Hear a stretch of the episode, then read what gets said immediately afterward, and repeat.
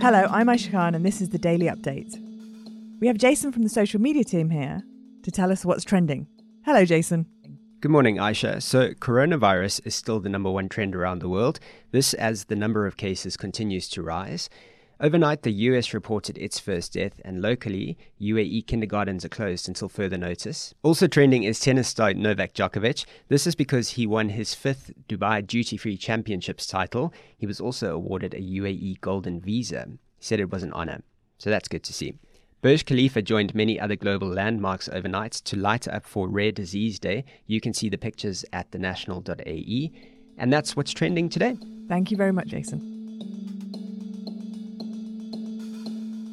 So, as Jason mentioned, the US and Taliban have signed a peace deal. This could see the US withdrawing from Afghanistan within 14 months and ending the longest US war in history. The Taliban have agreed to sever ties with Al Qaeda and sit down with the Afghan government to discuss the future of the country.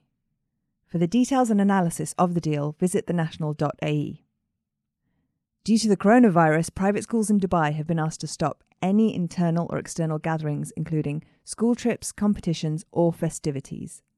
In addition, across the whole UAE, all kindergartens will be closed from March the 1st until further notice. This is being done as a precautionary measure.